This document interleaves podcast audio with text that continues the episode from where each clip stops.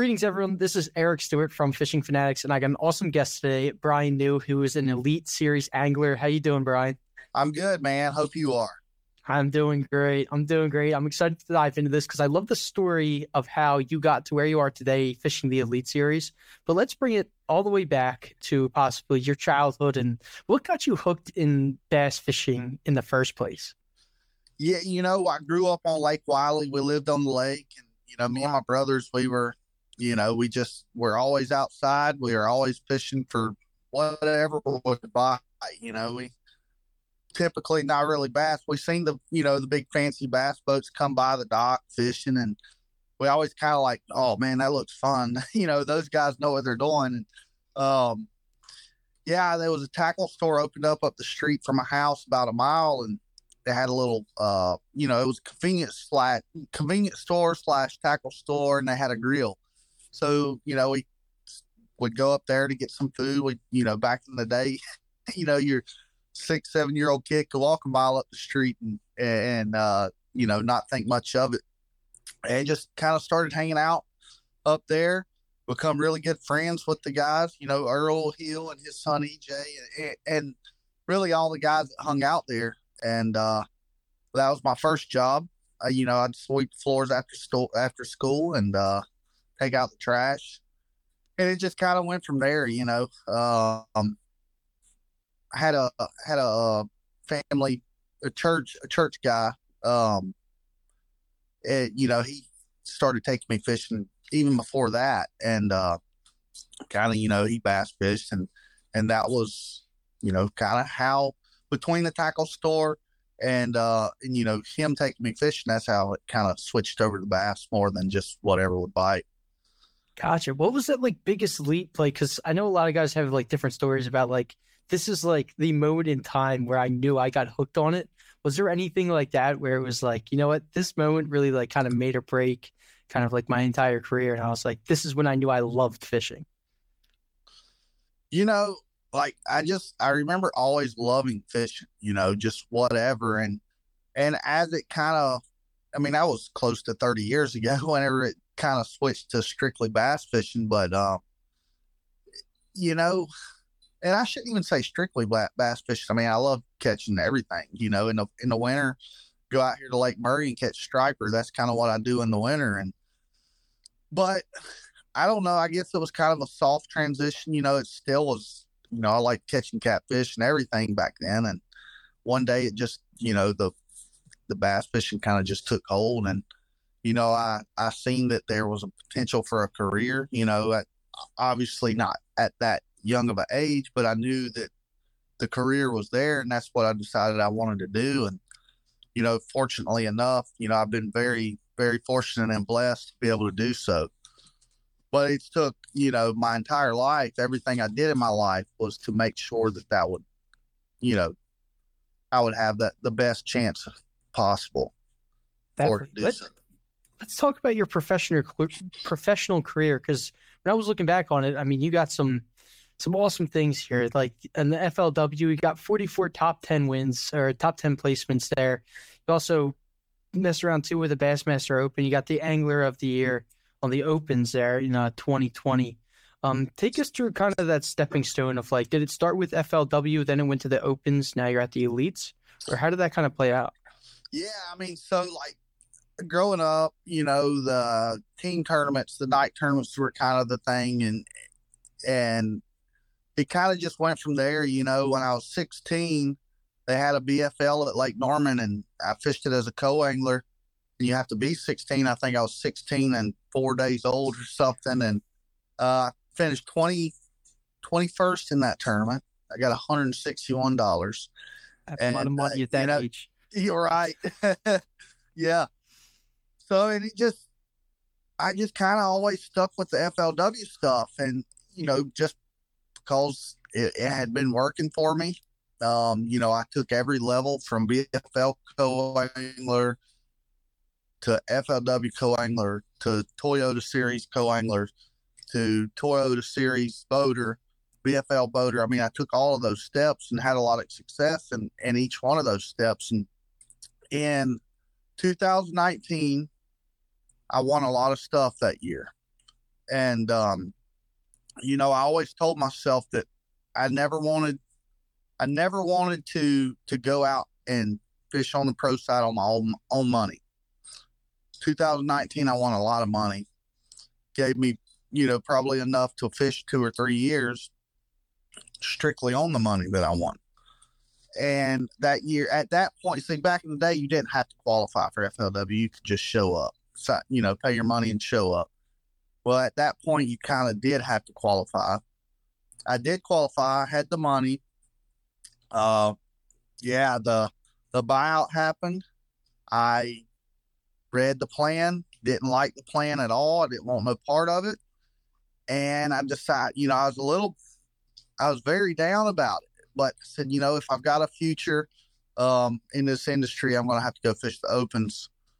Well, that year there were only two divisions opens, four tournaments each, four qualifiers from each division, four qualifiers from the overall. I only sign up for the Eastern Division.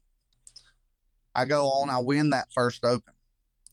At that point, so I think it makes sense to sit, you know, sign up and, and hopefully I can get in the other division fortunately, COVID hit. The whole world went stupid, and I was able to get in the um, the other division, go on win Angler of the Year, and qualify for the elites. So, funny thing deal about that is, if I don't win that first open, I don't get the overall. Um, if I don't get the overall, I don't qualify. So yeah, I mean, it just kind of went there. It was, uh, you know, of course, I go on, I win my first elite that I fish, and you know, it was uh it's been really good ever since. This year was pretty bad all year until the last event. Uh finished third, fourth, third, I think. I don't know. Really good. And um yeah, we kind of got the train back on the tracks, but that's kind of what led me to the elites. Um, you know, it was I was comfortable where I was at. I hit a uh, you know, a brick wall and uh that was the end of that road and I had to take a different path, and you know, it was definitely the best path. Yeah, man. And now you're at the elites, which is like prime time, right? I mean, how much different is the competition in the elites compared to other tournaments uh, that you fish in or fished in, in the past? You know, it, it's truly amazing. I always heard, you know, all these guys just always catch them. And, you know, it's not just the elites. And, and when people say these are the best anglers in the world, like it's some of the best anglers in the world, but you know, at the end of the day, some of the best anglers in the world don't want to do this or don't have the opportunity to do this. So when people say that, they're right to an extent. But um, that being said, the competition on the elites, you know, it's it's stiff. Like the guys catch them. I mean, they catch them. You know, in the the AAA stuff that I fished throughout the years, yeah, a lot of guys catch them. But you know, you a lot of them don't. And sometimes you're part of that. but you get to the elites, everybody catches them. I love it. I love it. And so you mentioned that you won your first elite um, tournament out there. So that's 2021 AFTCO Bassmaster Elite on the St. Johns River, correct? Yep. And you won that with 10 pounds to spare. And you dropped a 26 bag day, the final day, to secure that win, which I believe is either the highest bag in a day or the second highest bag in that day um, in that tournament. So tell me a little bit about that whole kind of experience, um, starting from day one and kind of going throughout the days, and then that last day to bring it back home like that and just secure the win on that. How does how does that feel? Like that's got to feel amazing. Man, you know it, it's it's a very hard thing to explain because it was my first elite. Like your first elite, you, you worked your whole life to get here it's a pretty big accomplishment to get here. All right. So you're excited just to be there, but you still want to do your job. Your job's not to show up.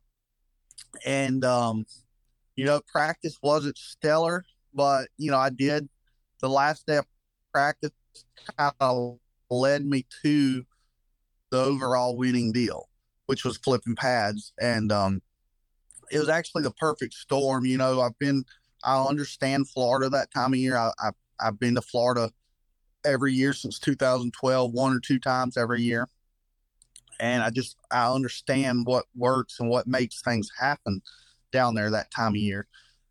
we, you know, we had it was cold and we had a warming trend, and I strictly, I, I planned my practice on that that warming trend that was leading into the tournament. In the last morning of practice, I started flipping pads, and um, I, only got a few bites. Well, that last afternoon, I started getting bites, and that's what ultimately led me led me to it because it was just happening at that point. Um, and uh, yeah, so day one we have a like a two hour and fifteen minute fog delay, maybe three hours. I can't remember. And that's a crazy way to start your elite tournament career. But I, I went down south and made a long run. Only caught a few fish, and I hit a shell bar on my way back, and to fill out my limit. And uh, you know that's kind of that's what kept me alive in that tournament, having that shell bar. Business owners and marketing professionals in the Philly area, Bad Rhino takes the overwhelm out of digital marketing. With tailored digital marketing services, from social media management to SEO and PPC advertising, our expert team navigates the complexities of the digital ad space for your business. Let Bad Rhino lead you to success. Visit badrhinoinc.com and let's take your business to new heights. Bad Rhino, we do digital marketing, so you don't have to. You hit a limit every day, right? You got five fish every day in that tournament. I did, I did. So you know that first day, I I almost come in with I don't remember if it was two or three fish, but I stopped and hit that shell bar, and I only weighed in a hand, you know, four or five pounds off of that thing. But without those four or five pounds, I don't make the top ten. So day two, I wound up. Um, I started on the shell bars. I had a handful that I was fishing, and I caught a decent limit and uh, you know then i went i went down south and started flipping pads and i caught you know somewhere around 20 pounds 18 19 i don't remember what it was now. So come back in move up uh not really sure what place i was in. Yeah after the second day i was in the top 10 i remember that. So whatever that was. Well day three i still don't really know how good the the pad deal is flipping the pads. Start on the shell bars again. I catch my 13, 14 pounds, which 13, 14 pounds was not a bad bag in that tournament. Um, and, you know, I, I'm paying $45,000 in entry fees, securing a $10,000 check, you know, this being my first tournament, like, it's pretty important. So I knew I could do that on those shell bars fortunately, you know, I, I, did it quick enough that I could I could still go out and, and, and fish for the the big fish, the spawning fish in the pads. That third day, actually, we uh sorry about that. All good. That third day, we actually had a big storm come in, and I almost decided not to run down through it. I stopped, fished another shell bar as, on my on my way running down, and uh, looked at the radars seen it was going to be passing in a few minutes. So fortunately, I ran down there, and I mean, as soon as I sit down, like the first seven pads I fish, I catch seven pretty good ones. or I think it was, I think it was a, around seven pads, like isolated individual pads. It was like five or six out of those seven that I, I caught a nice one out of. And then day four, I just completely forgot about the shell bars. You just went straight lily pads, yeah. Yeah, I mean, you know, it's top ten. I know I'm not going to catch the quality, the size fish that I need to win on the shell bars, and uh, you know that's the final day, and that's the that's your last chance to climb up the leaderboard. So that last day, did you hit them all like in a certain span of time, or was it kind of tripped throughout the day? Sorry about that. hold on, hold on a second. Yep. Yep. Sound like your mom. I, my dogs take after my wife. Uh, what was your question? No, yeah. So, um, that final day, um, were, all your fish kind of caught in like a, a, certain span of time, or did was it spread out throughout the day? Where you were kind of on the edge, like, oh man, am I going to win this thing, or are these fish going to bite, or? Oh yeah, I mean it was.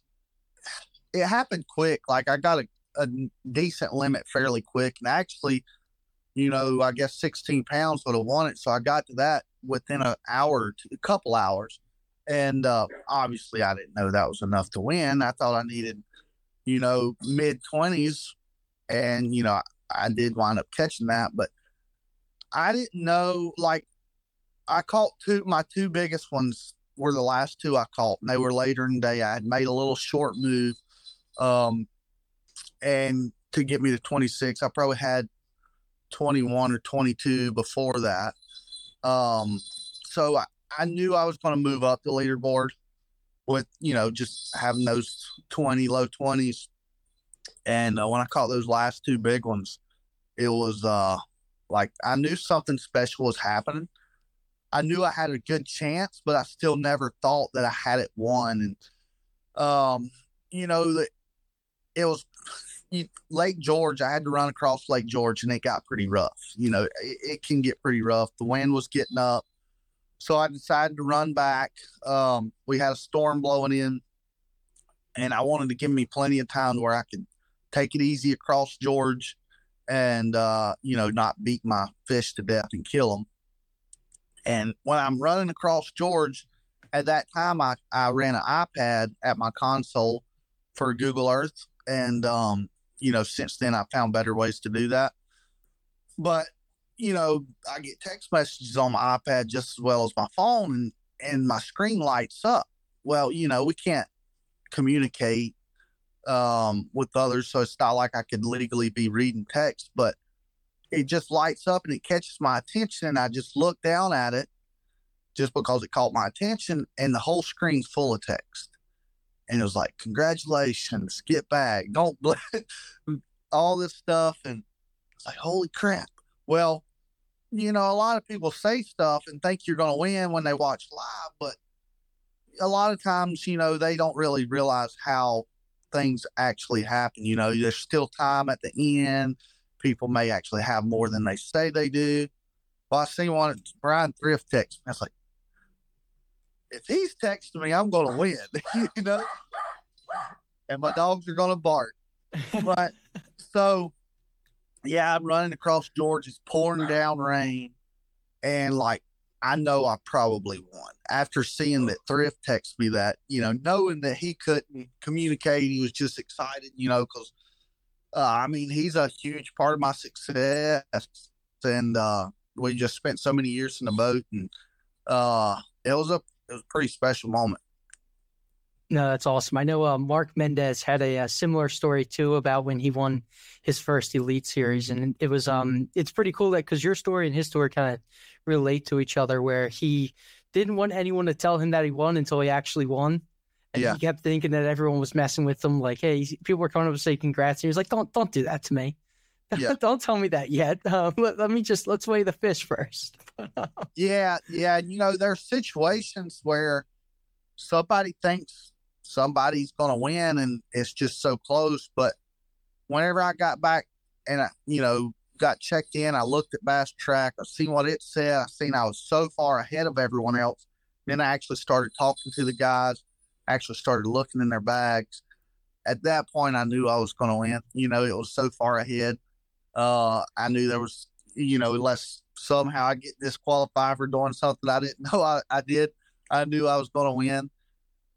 It's pretty, pretty, pretty cool deal. That's awesome. That's awesome. So let's uh let's switch it up here. I know uh your home lake is Lake Murray, and uh it's one of those lakes I've never been on, but I've heard a billion stories about Lake Murray. Um, what are you seeing down there that's been working recently? Um, is there anything like different kind of going on down there? Um, how's the fish quality, that kind of stuff? I mean, since we fished it for the elites, I haven't been out there, I haven't had a chance. I know they're still catching them. Um, but yeah, I mean, Murray's is a phenomenal lake. I mean, it's it's one of the best lakes in the southeast.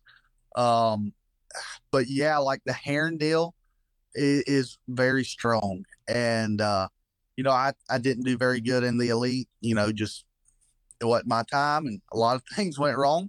But um, yeah, I mean, like a Zoom Super Fluke, a walking bait, and I got a new bait coming out by Spro.